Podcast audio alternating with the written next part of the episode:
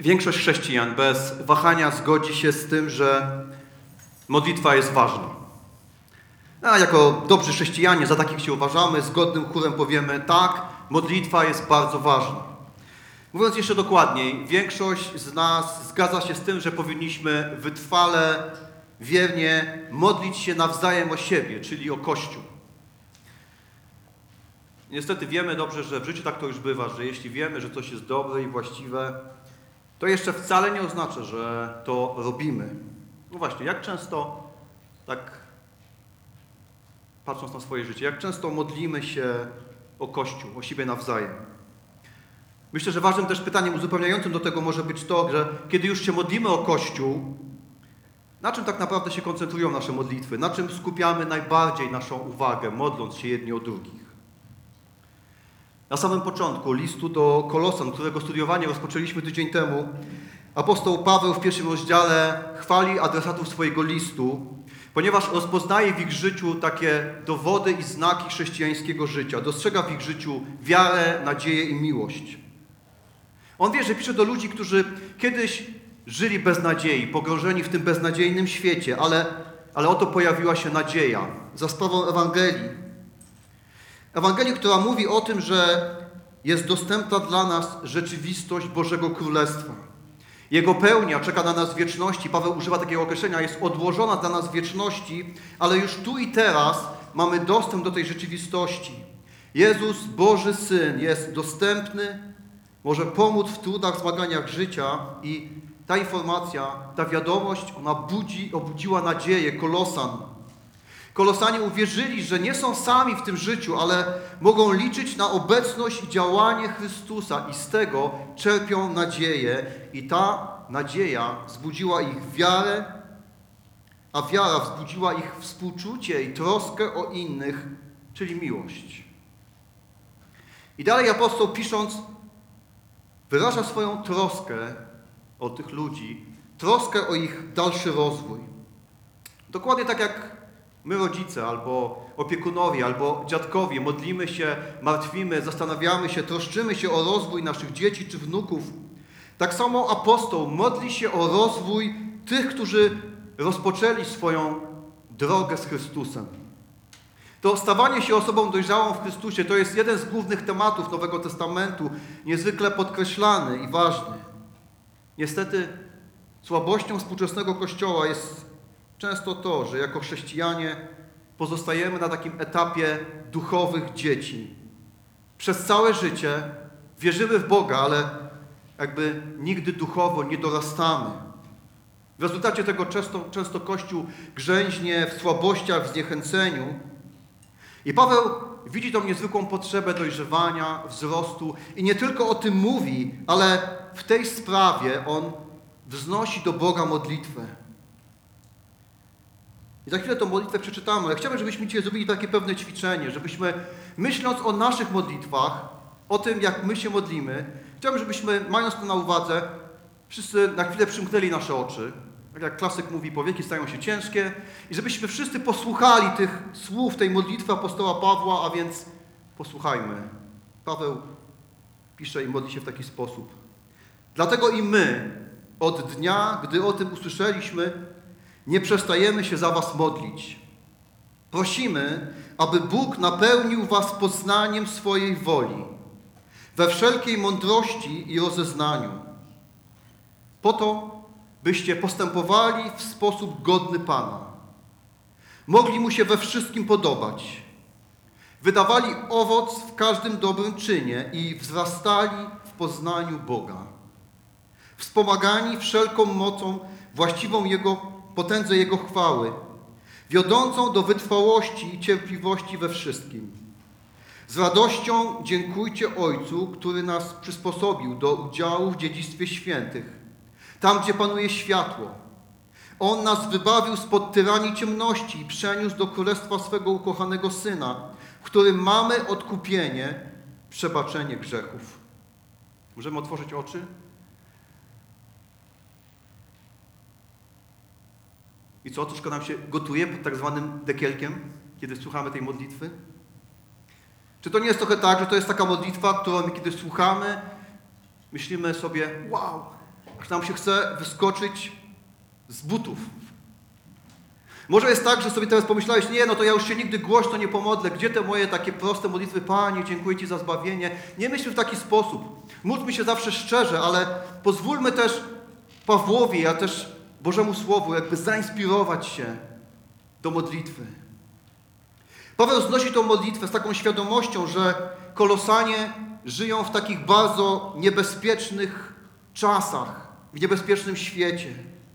I w dalszej części tego listu odkrywamy, co im zagraża. Ten, można by powiedzieć, wulkan niebezpieczeństwa, wulkan fałszywej nauki już powoli zaczyna wybuchać.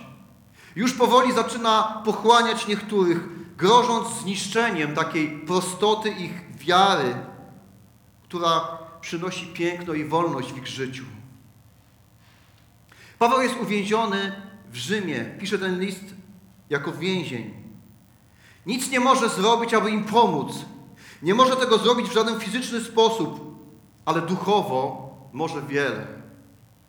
Duchowo, chociaż jest w innym miejscu, staje do takiej modlitewnej walki, żeby poprzez modlitwę, poprzez wołanie do Boga stworzyć takie możliwości w ich życiu do poznania prawdy, która ich wyzwoli i która im umożliwi oparcie się tym różnym fałszywym atakom. I dlatego modli się za nich. I uderzające jest to, co Paweł pisze w tym pierwszym zdaniu. Od dnia, gdy o tym usłyszeliśmy, nie przestajemy się za was modlić.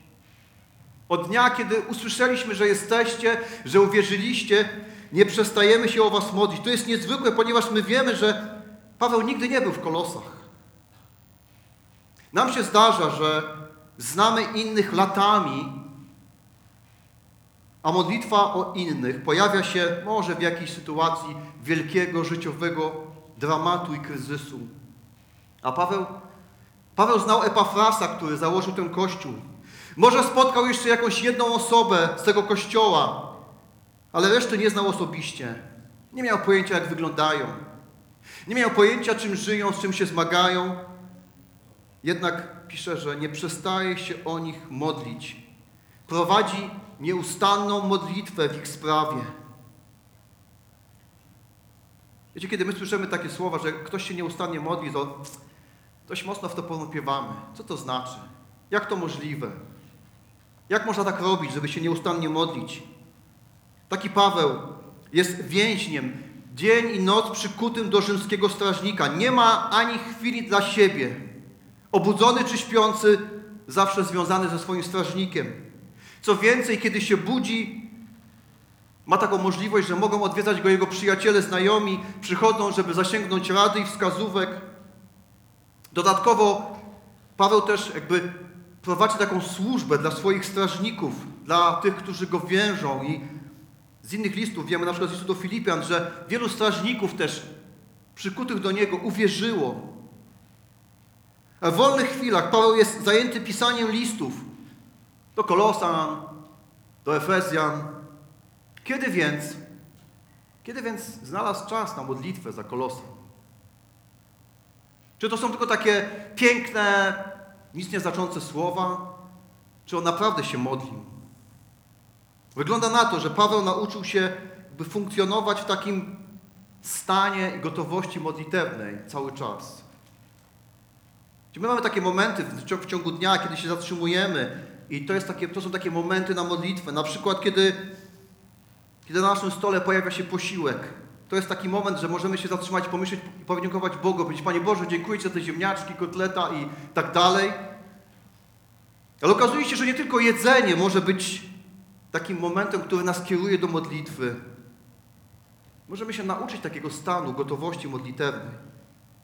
Możemy, czytając informacje na jakimś portalu, gdzieś w swoim duchu wstawić się do Boga za potrzebującymi, o których czytamy.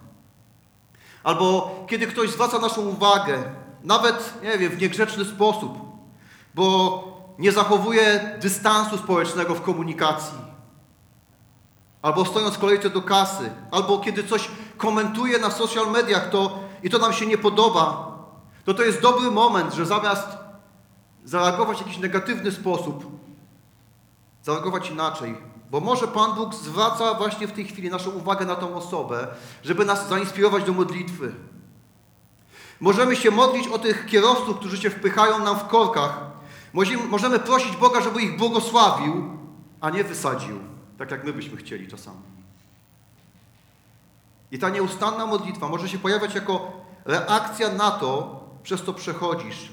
I prawdopodobnie to właśnie się przydarzyło w życiu apostoła Pawła. To właśnie ma na myśli, kiedy mówi: Ja nie przestaję się modlić o Was przez cały dzień.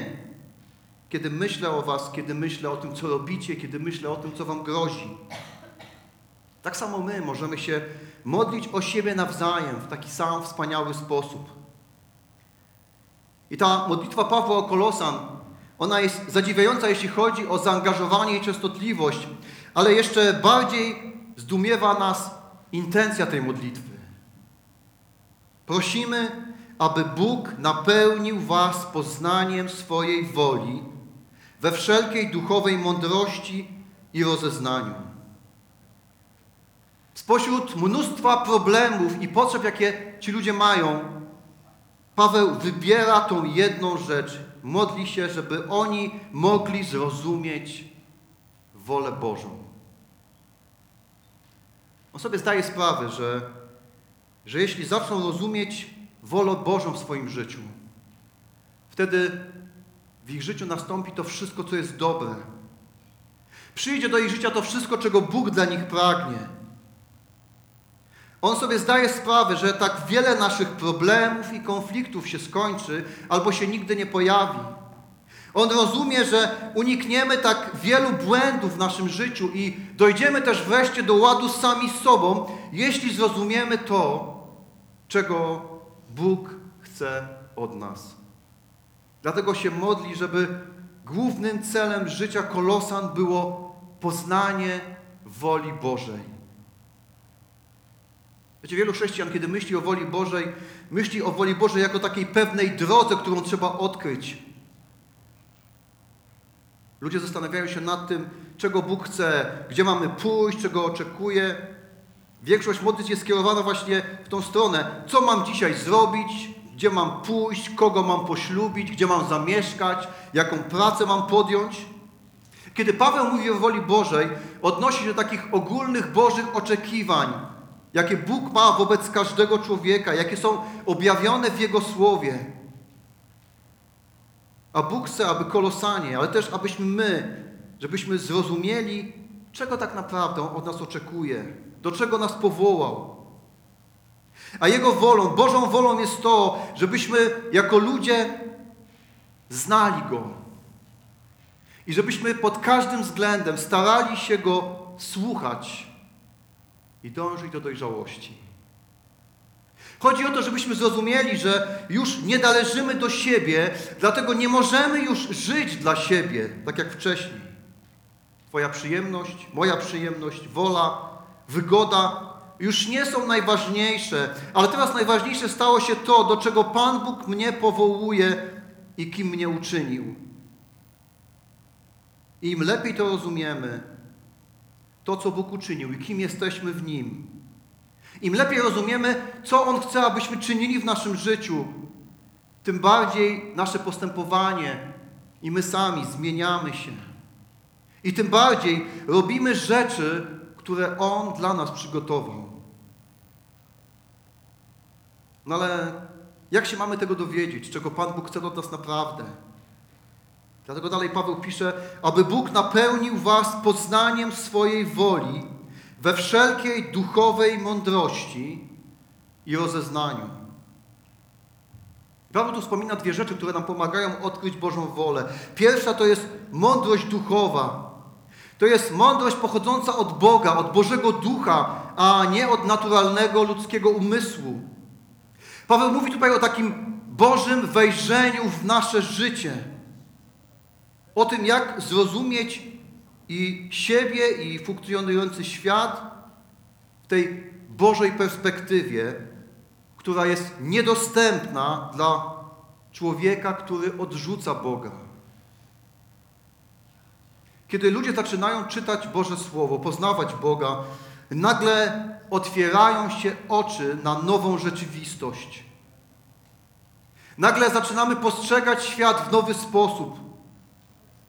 Nagle dostrzegamy coś, co kiedyś było dla nas ukryte i myślimy sobie, jak to możliwe, że przeżyłem tyle lat, tego nie rozumiałem?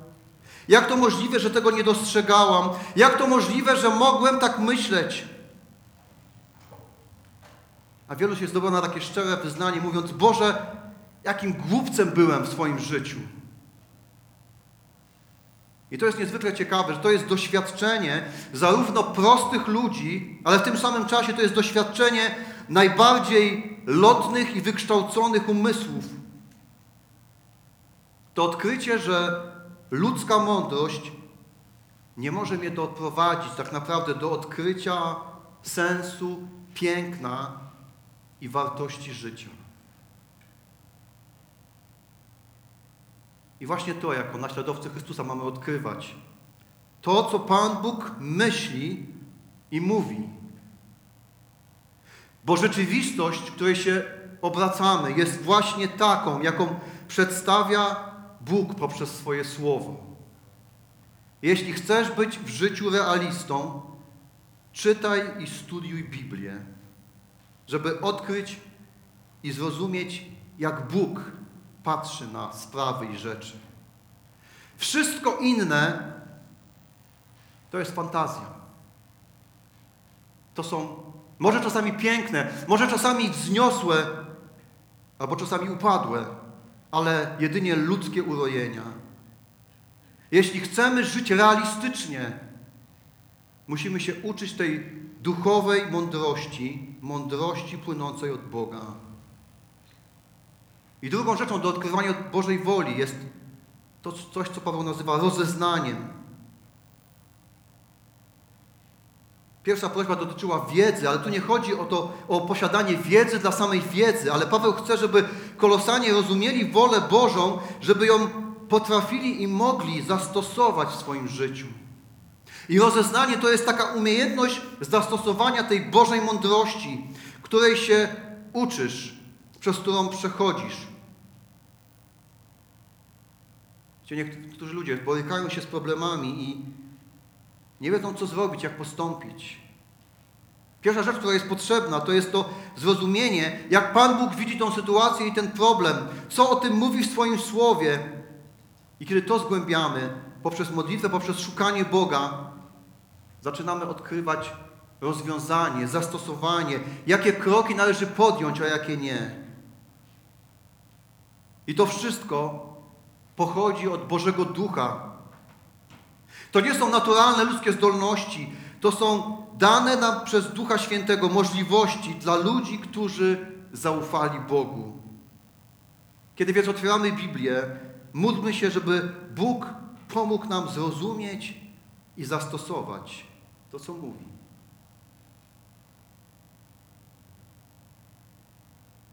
To jest ta prośba, którą Paweł wznosi o duchową mądrość i rozeznanie. I dalej apostoł mówi, dlaczego chce, żeby kolosanie, ale też abyśmy my, dlaczego chce, abyśmy zrozumieli tą wolę Bożą. On wie, co się wydarzy, jeśli kolosanie zdobędą wiedzę o Bożej woli i będą potrafili to zastosować. I pisze o tym dalej. Po to, byście postępowali w sposób godny Pana. Mogli Mu się we wszystkim podobać, Wydawali owoc w każdym dobrym czynie i wzrastali w poznaniu Boga, wspomagani wszelką mocą właściwą potędze Jego chwały, wiodąc do wytrwałości i cierpliwości we wszystkim. Paweł wspomina tutaj jakby pięć rzeczy. Pierwsze z nich trzy to są takie pewne czynności, których mamy wybór, których możemy świadomie zdecydować, że chcemy je wykonywać, a te dwie kolejne to są pewne jakby wyniki i rezultaty, które wynikają z tych trzech czynności. Po pierwsze, Paweł mówi, żebyście postępowali w sposób godny Pana. Kiedy zrozumiesz, że, że chociaż na to nie zasłużyłeś, stałeś się Bożym Synem, Bożą córką, że On się zajął Twoją winą i grzechem, że On jest Twoim kochającym Ojcem, który Cię chroni i strzeże, kiedy zobaczysz Go w całym swoim majestacie i pięknie, wtedy zaczniesz zabiegać o to, żeby Twoje zachowanie odzwierciedlało Jego piękno. Wtedy będziemy przejęci tym, co ludzie myślą o naszym Bogu, patrząc na nasze życie. To jest jedna z pierwszych rzeczy, o których powinniśmy w naszym życiu się martwić i zabiegać. Nasz wpływ na innych. Jak nasze działania wpływają na to, co inni myślą o naszym Bogu. A tym drugim działaniem, o którym Paweł pisze, które wynika z tego, kim jesteśmy, jest to dążenie, żebyśmy mogli mu się we wszystkim podobać. To jest głównym celem każdego człowieka wierzącego podobać się Bogu. Jaka jakość życia podoba się Bogu? Chyba najprościej i najjaśniej jest to wykazane w liście do Hebrajczyków, gdzie jest napisane, że bez wiary nie można podobać się Bogu. Wiara jest tym, co się podoba Bogu, i za każdym razem, kiedy w Ewangeliach czytamy, że Jezus kogoś aprobuje lub chwali, zawsze to wynika z wiary. Masz wielką wiarę, powiedział Jezus do kobiety, która wierzyła, że jeśli tylko dotknie jego szaty, będzie uzdrowiona. Twoja wiara jest wielka, powiedział Jezus do setnika, który prosił o uzdrowienie swego sługi. I zawsze, kiedy Jezus chwali kogoś, dzieje się tak dlatego, że ten człowiek mu ufa i postępuje zgodnie z tym, co Jezus mówi. Ufa Jezusowi, nie dostosowuje się do ludzi wokół, ale jakby płynie pod prąd, trzymając się tego, co mówi Bóg. I to się właśnie podoba Bogu. A trzeci rezultat tego poznania Bożej woli, umiejętności zastosowania, to działanie, abyście wydawali owoc w każdym dobrym czynie. Owoc zawsze w Piśmie Świętym jest owocem ducha. Miłość, radość, pokój w relacjach i w działaniach względem innych, troska, współczucie, zachęta i pomoc w trudnych chwilach, słowa pokoju w atmosferze wrogości i niepewności. I te działania, które jakby wynikają ze znajomości woli Bożej i zastosowaniu jej w życiu, Paweł pokazuje, one przynoszą dwa niezwykłe rezultaty. Pierwszy rezultat, abyście wzrastali i wzrastali w poznaniu Boga. Paweł modli się, żeby kolosanie znali Bożą wolę, potrafili ją zastosować, byli jej posłuszni. A teraz mówi, że kiedy wprowadzą te rzeczy w swoje życie, poznają Boga jeszcze lepiej. Lepiej niż kiedykolwiek wcześniej. To dążenie do tego, żeby żyć w sposób godny Boga i sprawianie Mu przyjemności owocnymi działaniami będzie prowadzić, zdaniem Pawła, do coraz bardziej bliskiego, intymnego poznania Boga. Chciałbym się teraz zatrzymać na chwilę i prosić o taką uwagę, bo nie chcę, żebyś teraz przegapił to, co będzie powiedziane. Poznanie Boga jest najbardziej ekscytującą rzeczą, jaka się może nam przydarzyć. Poznanie Boga to jest sekret pasji i witalności życiowej. Ludzie, którzy znają Boga naprawdę, nigdy nie są znudzeni, nigdy nie popadają w apatię. Jeśli jesteś znudzony Bogiem jako chrześcijanin, to tylko dlatego, że odpowiednio nie znasz swojego Boga, bo w Jego obecności nie można być znudzonym. On jest najbardziej ekscytującą, piękną, pełną miłości i pokoju osobą. On jest pełen świeżych pomysłów, koncepcji, on jest pełen możliwości, o których nigdy nie śniłeś. I to poznanie Boga oznacza, że, że jesteś podekscytowany w swoim życiu, bo wszędzie dostrzegasz Boga. Dostrzegasz Go w naturze, dostrzegasz Go w ludziach, których spotykasz, dostrzegasz Boga w próbach, w trudnościach, w porażkach i zwycięstwach. Wszędzie. Dlatego właśnie przebywanie w towarzystwie ludzi, którzy znają Boga, jest tak niesamowite. Bo oni, bo oni mają w sobie to coś. Bo oni podnoszą na duchu tych, których spotykają. Bo ich twarze jakby rozjaśniają się, gdy wchodzą do pokoju. Bo znają Boga i to podekscytowanie urzeka ich i zmienia. I Paweł mówi, to się stanie, gdy będziemy wzrastać w poznaniu Boga. To właśnie miał na myśli Jezus, kiedy mówił do kobiety przy studni, że kto się napije tej wody, którą on ma, nie tylko nie zazna pragnienia, ale jego, ta woda wytryśnie z jego wnętrza.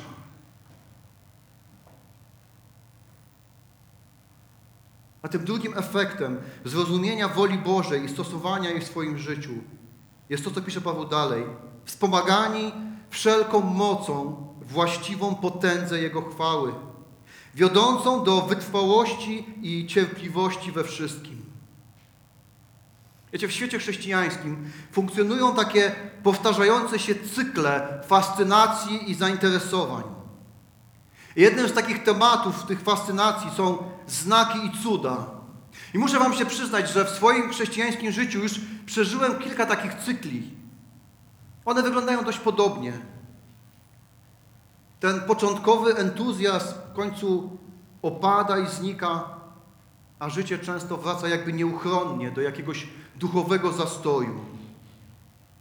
I dzieje się tak, ponieważ Pismo Święte mówi o cudach i mówi, żebyśmy prosili z wiarą i oczekiwali, ale w tym samym czasie Pismo Święte nigdy nie wiąże cudów z duchową dojrzałością i z tym prawdziwym doświadczeniem Bożej mocy. Znak prawdziwej mocy Bożej jest właśnie tutaj. Ludzie, którzy z radością uczą się wytrwałości i cierpliwości.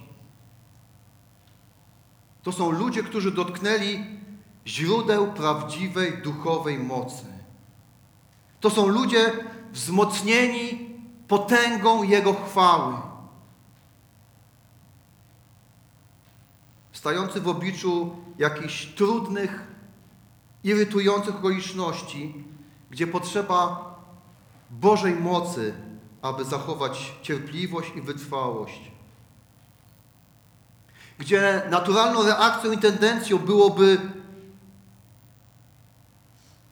złorzeczenie, krzyczenie, niecierpliwość, brak przebaczenia, złość. Tam właśnie objawia się Boża moc,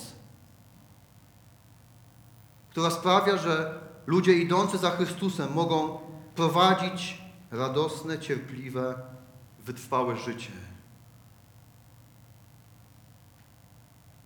A ludzie, którzy tego doświadczają, to ludzie wytrwali, którzy nie rezygnują.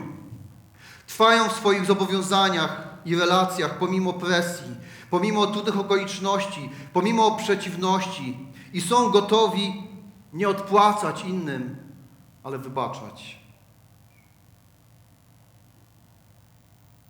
I Paweł kończy tę część listu słowami: Z radością dziękujcie Ojcu, który nas przysposobił do udziału w dziedzictwie świętych, tam, gdzie panuje światło. On nas wybawił spod tyranii ciemności i przeniósł do królestwa swego ukochanego Syna, w którym mamy odkupienie, przebaczenie grzechów. My tak łatwo jesteśmy w naszym życiu znaleźć tak wiele powodów do tego, żeby być niezadowoleni, żeby narzekać. A Paweł nam tutaj pokazuje kilka rzeczy, za które możemy zawsze dziękować, do których zawsze możemy wrócić, które zawsze, bez względu na okoliczności, są prawdziwe w naszym życiu. I im więcej o nich myślimy, tym bardziej kształtuje się nasza podstawa wdzięczności, która ma opisywać nasze życie. Dziękujcie Ojcu, który nas przysposobił do udziału w dziedzictwie świętych, tam gdzie panuje światło. Paweł przypomina, że zostaliśmy zakwalifikowani nie przez siebie samych, ale przez Boga do udziału w dziedzictwie świętych. A co to dziedzictwo zawiera? Miłość Ojca, obecność Zbawiciela, obecność naszych duchowych braci i sióstr, którzy są z nami, a przede wszystkim to nasze wieczne przeznaczenie, przebywanie z Bogiem w Jego chwale. Nic nam nie jest w stanie tego odebrać. Jeśli o tym pamiętamy, możemy się cieszyć pośród tego wszystkiego, co się dzieje, bo są to przywileje, na które nie zasługujemy, ale otrzymaliśmy je poprzez łaskę. Po drugie, nam Paweł przypomina o niebezpieczeństwie, od którego zostaliśmy uwolnieni. On nas wybawił spod tyranii ciemności. To powinno obudzić wdzięczność w naszych umysłach. Pomyśl, co by się mogło przytrafić Tobie i Twojemu życiu, gdybyś nie został chrześcijaninem. Czy zastanawiałeś się kiedyś nad tym, gdzie byś był, jak wyglądałoby Twoje życie, gdyby nie Chrystus i Jego interwencja? Pomyśl, znając swoje serce, znając swojego buntowniczego ducha, znając zakusy szatana, strach pomyśleć, gdzie byśmy byli. Ale zostaliśmy uratowani z tej niebezpiecznej sytuacji. Jezus nas wybawił spod panowania ciemności. Wybawił nas przed tą rosnącą niepewnością co do życia i co do gonienia za tymi daremnymi celami. Uratował nas od ślepoty i śmierci. I po trzecie pisze Paweł, przeniósł do królestwa swego ukochanego syna, którym mamy odkupienie, przebaczenie grzechów. Zostaliśmy uwolnieni od tego poczucia, że jesteśmy niechciani i nikomu niepotrzebni. I to są jedne z najbardziej niszczących uczuć, jakie, na, jakie, może, jakie możemy doświadczyć w życiu. To poczucie, że, że ja nikogo nie obchodzę, że dla nikogo nie jestem ważny, że nikt mnie nie chce, a dzieło Jezusa już na zawsze wykazało, że te wszystkie myśli, te wszystkie oskarżenia są nieprawdziwe. Zostaliśmy wprowadzeni do Jego Królestwa i razem z Nim dzielimy miłość Jego Ojca. Jesteśmy chcianymi, drogocennymi i cenionymi dziećmi kochającego Boga. I zostaliśmy również uwolnieni od poczucia bycia niegodnym, ponieważ odpuszczono nam nasze grzechy. Z powodu naszej grzeszności wszyscy jesteśmy niegodni, ale miłość Boża nas wyzwoliła i uczyniła godnymi. Przebaczenie grzechów oznacza, że każdego dnia możemy rozpocząć ze nowym, świeżym, czystym kątem, że wczorajsze błędy zostały zmyte, nie po to, żebyśmy do nich wracali i powtarzali, ale żebyśmy byli wolni od tego i zaczęli od nowa. Bóg jest z nami i nieustannie oczyszcza nas i uwalnia od bagażu przeszłości. I przebaczenie grzechów jest czymś, z czego powinniśmy się radować każdego dnia, ponieważ wczorajszy ciężar i wina już nie ciągną nas w dół, ale jesteśmy wolni, jesteśmy wolni żeby żyć pełnią życia. Jakże wdzięczni powinniśmy być za te błogosławieństwa.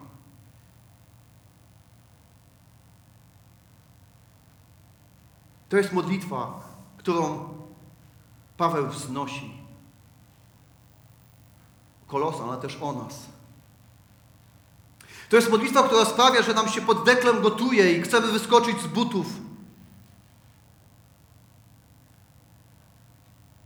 Większość z nas zgadza się z tym, że powinniśmy wytrwale modlić się nawzajem za siebie.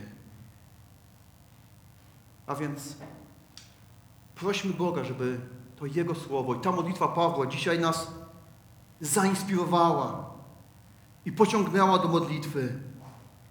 I właśnie tak, wytrwale, zainspirowani tą modlitwą, módlmy się o siebie nawzajem. Módlmy się o Kościół. Módlmy się to, co prosi Paweł, żeby to się stało naszym udziałem. Bo kiedy poznajemy Bożą wolę i potrafimy zastosować ją w życiu, wtedy prowadzimy życie podobające się Bogu. I o to się módlmy.